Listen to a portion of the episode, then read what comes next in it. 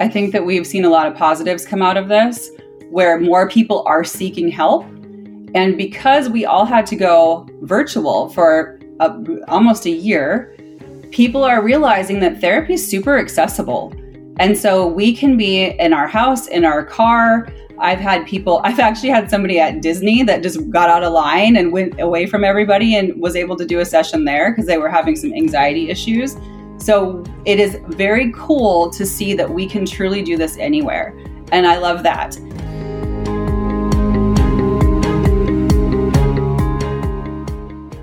Welcome to the Voyage Dallas podcast, where we interview some of the brightest and most interesting entrepreneurs, artists, and creatives from in and around the Dallas Fort Worth area and ask them about their lives, careers, and the values and principles that drive them. I'm Alex Freeman, and on the show today, you'll meet Holly Lockett owner and clinician at Frisco Counseling and Wellness, where she specializes in trauma, attachment disorders, and grief. Holly's also a Voyage content partner. Content partners help Voyage in so many ways, from spreading the word about the work that we do, sponsoring our mission, and collaborating with us on content like this. In our conversation, Holly and I not only discuss how therapy has changed since the COVID 19 pandemic, but how there has been a broader cultural shift in our understanding of therapy and its importance. I was particularly struck by her discussing how the younger generations are not only open to therapy, but regularly conversing with each other with the things they're learning from their therapists. The whole conversation was not only a great reminder of how powerful therapy can be, but that all of us should be seeking out the same kind of help for our mental health as we do for our physical health. Now, the conversation with Holly.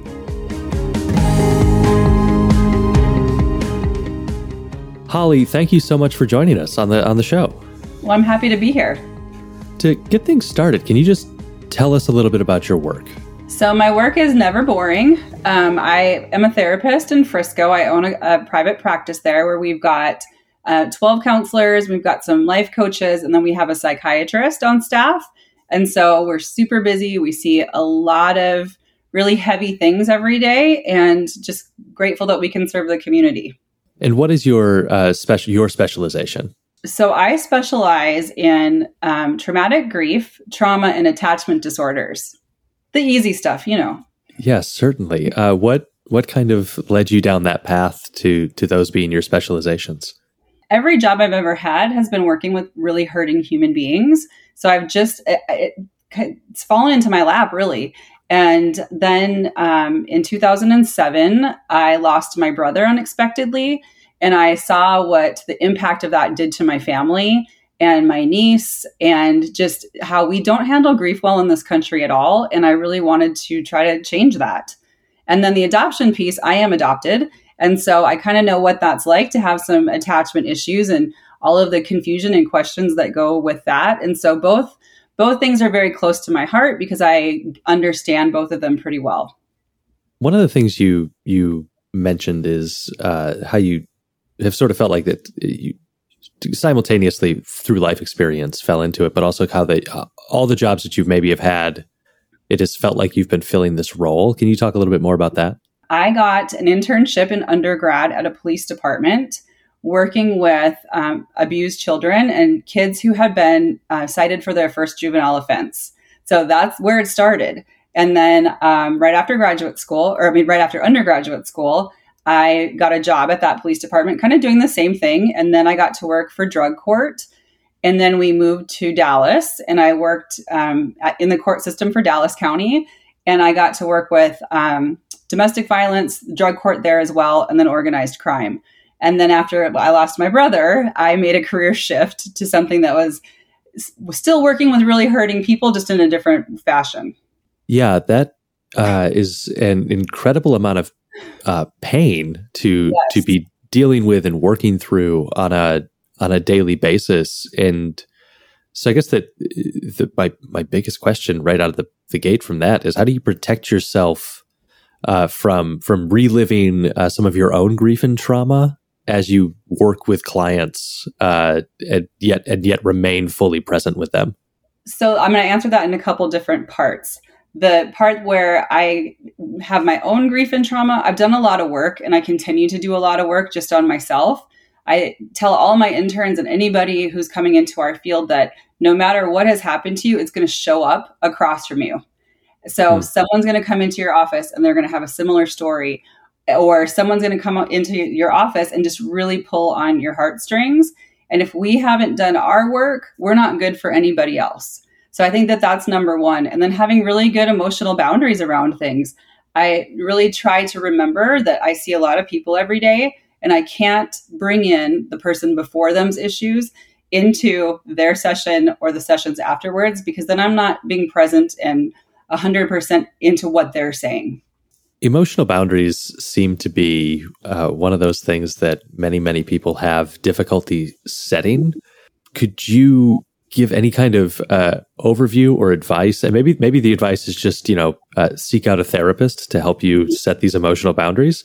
Um, of just how do you navigate doing that because uh, I know that certainly guilt can start to attach in a lot of those situations where where folks are, you know, I feel guilty leaving this behind, so to speak. Can you just mm-hmm. kind of speak to to ways to to deal with setting those boundaries?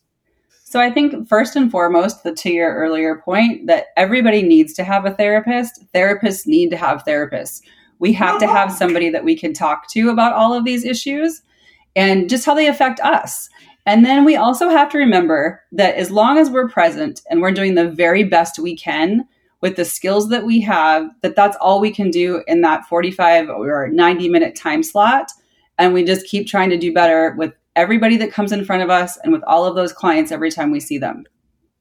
Shifting gears just a little bit and, and not even too much, because I think that, you know, your work certainly must have changed directly based on the COVID 19 pandemic. But then also, I think um, I'm curious if it changed culturally as I feel, you know, as I read various different articles and things talking about how America and the world is dealing with a, a collective grieving of the pan- uh, from the pandemic. I'm going to open it up, and I'm sure I'll have follow up questions. I'm sure there's plenty to say about how your work has changed in light of the pandemic.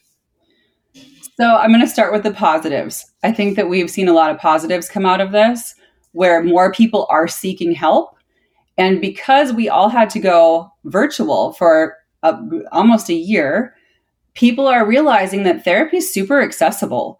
And so we can be in our house, in our car.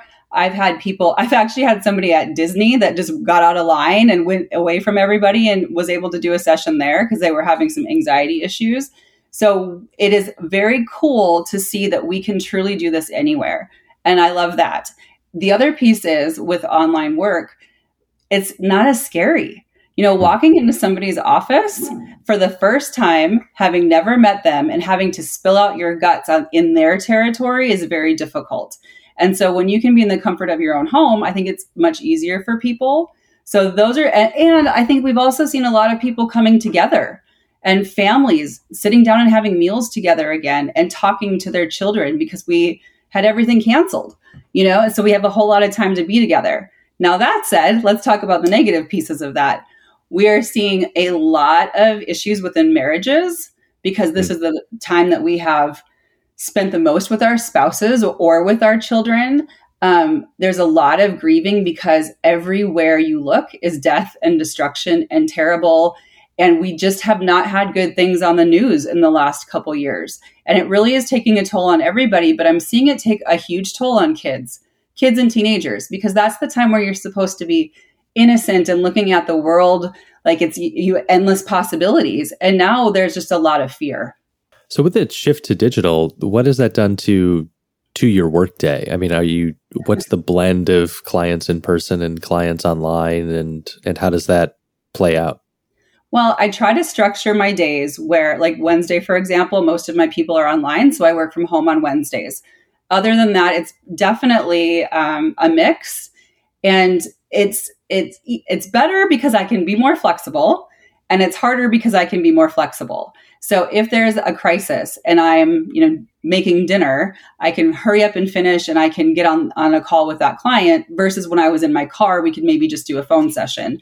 Um, but then it's harder to have those professional boundaries because especially when everything was shut down, everyone knows that we're home. And so there was more expected out of us from our clients. And I think we showed up more because we knew how terrified and hurting people were. But then, you know, then we have blurred boundaries where we think that we can do that all the time and it's difficult. Um, I, I, I, am going to pose the work-life balance question here of, of how you, how you, how, how are you working through striking that? And then I will want to come back to, I have a few more questions about the difference okay. between in-person and digital, but I, Perfect. I think we're, we're at a good spot for a work-life balance question of, of how do you set those boundaries? Well, I am super lucky that I was able to, um, create a home gym during COVID. And so I can work out a lot. So if I have breaks or if I have a cancellation, I can turn around and I can jump on my bike or my treadmill. And to me, running is therapy for me. It helps me clear my head. It helps me just make sense of things. So the more that I can do that, the better. Um, and then it's, you know, spending time with my kids and with my friends and doing virtual, you know, happy hours and things like that to stay connected with the people that I really care about. I, th- I think that's great advice. Uh, and so coming back to the, the difference between a digital session and an in-person session the hypothetical person i'm going to pose for you is someone who is perhaps intimidated to come into the office mm-hmm. uh, but might be concerned that they're not going to get the same benefit from digital for whatever reason how would you speak to that type of individual well, so with those individuals, I try to encourage them to, to do whatever makes them feel the most comfortable. Nothing is super comfortable, but if they decide, well, you know, let me let me try to just do this online thing, I walk them through the whole entire process. I let them know that they can be wherever they want to in their house, that they can have a blanket, that they can have their dog on their lap, that whatever makes them the most comfortable is is truly what we want to set first. And then the first session is really about rapport building and showing people like you know we i am still a human on the other side of the screen and so are you and we can really still talk some big feelings not being in person. And a lot of people really truly love it. And you've you've described before how your how your team can can help anyone. And when when you described the the practice you know that it does seem like you have a pretty broad range of mm-hmm. uh, of specializations and skills. Uh, can you make the case for the benefits of therapy for anyone well, I think just like we go to the doctor for checkups and we get our oil changed and we do things to take care of uh, ourselves in other ways, why not give ourselves the gift of being able to have a sounding board? To walk into someone's office or log on and talk about whatever is happening because everybody's going through something right now and everybody's gone through something, especially in the last two years. So, why carry that with you? Why not have somebody that can just take it take that on help you make sense of things and then you go on with the rest of your day? And like i said earlier even therapists need therapists. I truly believe that everybody needs to have a therapist because why not have that one person who one is your advocate but also is super unbiased to tell you the truth yeah, I think that's uh, a good question as well. You know, I think somebody might listen listen to that and say, "Well, I have a sounding board. It's my friend so and so.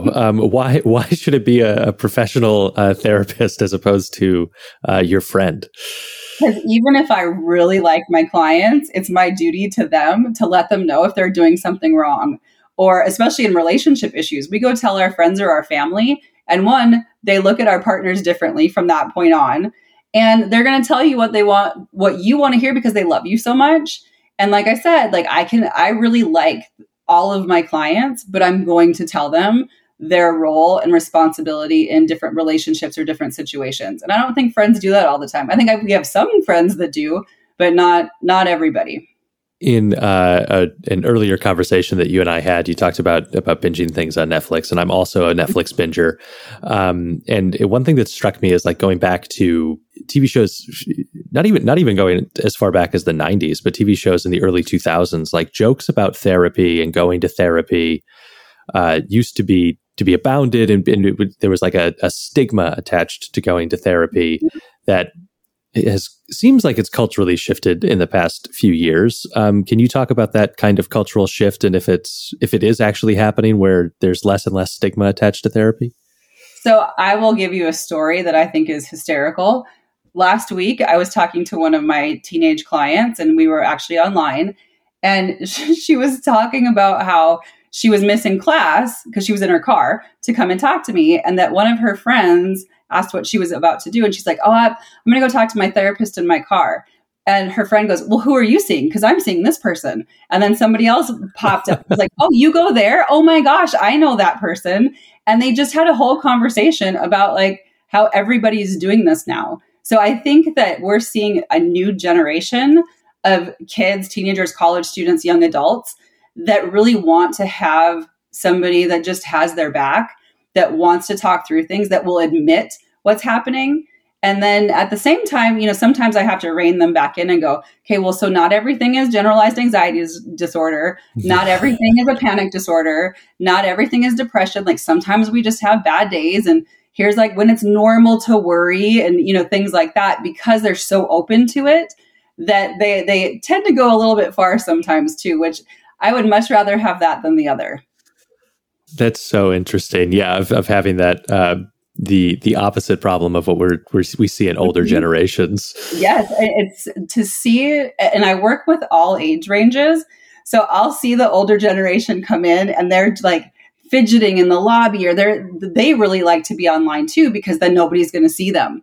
And then mm. i have my other ones that are like hey so so and so is in my car do you care? And i'm like well there's this hipaa thing yeah your friends can't come to therapy with you and so the extreme difference is it's really fun to see and i, I think it's just going to keep getting better that that younger that teenage the teenagers right now they're just so cool Oh um, my gosh. They, I have a 16 year old and he is the coolest kid and his friends are amazing. And then I also have a 23 year old, and even just seeing the difference between them, where my older one, they they were much more open to therapy for sure, but not like the 16 year old and all of his friends, and how they are so open and honest about how they're feeling and what they're going through that I love it. I mean, I love to, and not that I eavesdrop on their conversations, but they're in my house a lot. So I'll hear what they're talking about. And it just is, I get so excited to hear that they're so honest. Yeah, that's, that's so, so cool. And I think that that's, that's an interesting, um, yeah, that micro generational divide too between your mm-hmm. 23 year old and your 16 year old. And so I guess that, that brings me to the question of, you know, if if it's a teenager that you you might see this in, it's probably not going to be a problem. They'll probably want to go to therapy themselves. Um, but do you have any advice for someone who sees a friend or a family member that's in pain that might be uh, resistant to therapy, and how maybe to start that conversation with them? So I think that the very best way to encourage anyone is to lead by example. So, talking about a time that you were struggling, that you went to therapy, or that you wish you would have gone to therapy because it would you wouldn't have suffered as long. You know, really personalizing it and making it so that you the other person doesn't think that they're crazy, that they just need to have an extra resource. And it's very hard for us to see people that we care about in pain. And so I think that a lot of times we will almost get irritable with that person because you want them to get better so badly, but they're mm-hmm. not. And so to just take that step back and realize one, they have to do it in their own time, and that all we can do is really encourage and lead by example. What holds you back in your life? Myself. I probably should have a good like therapist answer for that. But the truth is myself. I mean, we're all human and there are definitely days where I mean, I know that I'm good at my job, but I doubt myself. And there's cases that I have that are really extreme and I wonder if I'm, you know, giving them everything that they need from me or from a therapist. And at the same time, I'm kind of glad that I get in my own way because I also think that when we start to think we know everything and when we have an ego in this field, that we need to be done because we have to continue to be learning and evolving with our clients. Oh wow, that's okay. So that's really interesting because this, I mean, this is going to speak out of my own. Uh, I've done some therapy in my life. I have not done nearly enough. I don't currently have a therapist. I should fix that. Um, you know a lot of really good people. If you want recommendations, let me know. yeah, yeah, hundred um, percent. And and so just that concept of being okay with not having all of the answers when mm-hmm. uh, it feels like someone might go to therapy to get an answer and and having to find that answer. And so that's an interesting position to to find yourself in of like okay do i need to have all the answers? Well no but i feel like i should. Right. Wow. and being okay, with silence. That's the other mm. big thing too. I think that especially newer therapists think that they have to fill those gaps. And sometimes we just have to be okay with the silence and let the person across from us process. And we don't have to have every answer to fix everything in that moment. You are a team and we do it together through time. Wow. Yeah. That's that's a powerful. Yeah. Silence is definitely something that uh, societally, I think we fear quite a bit. Mm-hmm. Not just in those in those moments. Yeah, of, because then you're vulnerable, and mm-hmm. I think it's a whole different kind of vulnerability that we don't talk about. Sitting in those silences, do you find that that's a a skill that that you have learned, or is that something like an, an innate ability that you've kind of always had? For me personally, it's something that I have had to learn and work on through the years because I want to fix so badly and I want people to feel better quickly. And so I always wanted to have the solution and the answer. And as you can tell, I talk a lot. And so at first, silence was just uncomfortable for me in general because you're just sitting there staring at each other. But then I would watch people think. You know how you can just see the wheels turning in somebody's head or you see the light bulb go off? And I realized that me taking that step back and allowing them to process was truly the most like wonderful gift I could give them was just to let them think about it on their own. And then what motivates you every day? Watching people heal because I work with some really tough cases, when people walk through my door, it's at the worst point of their life. Nobody comes to just, you know, say hi to me.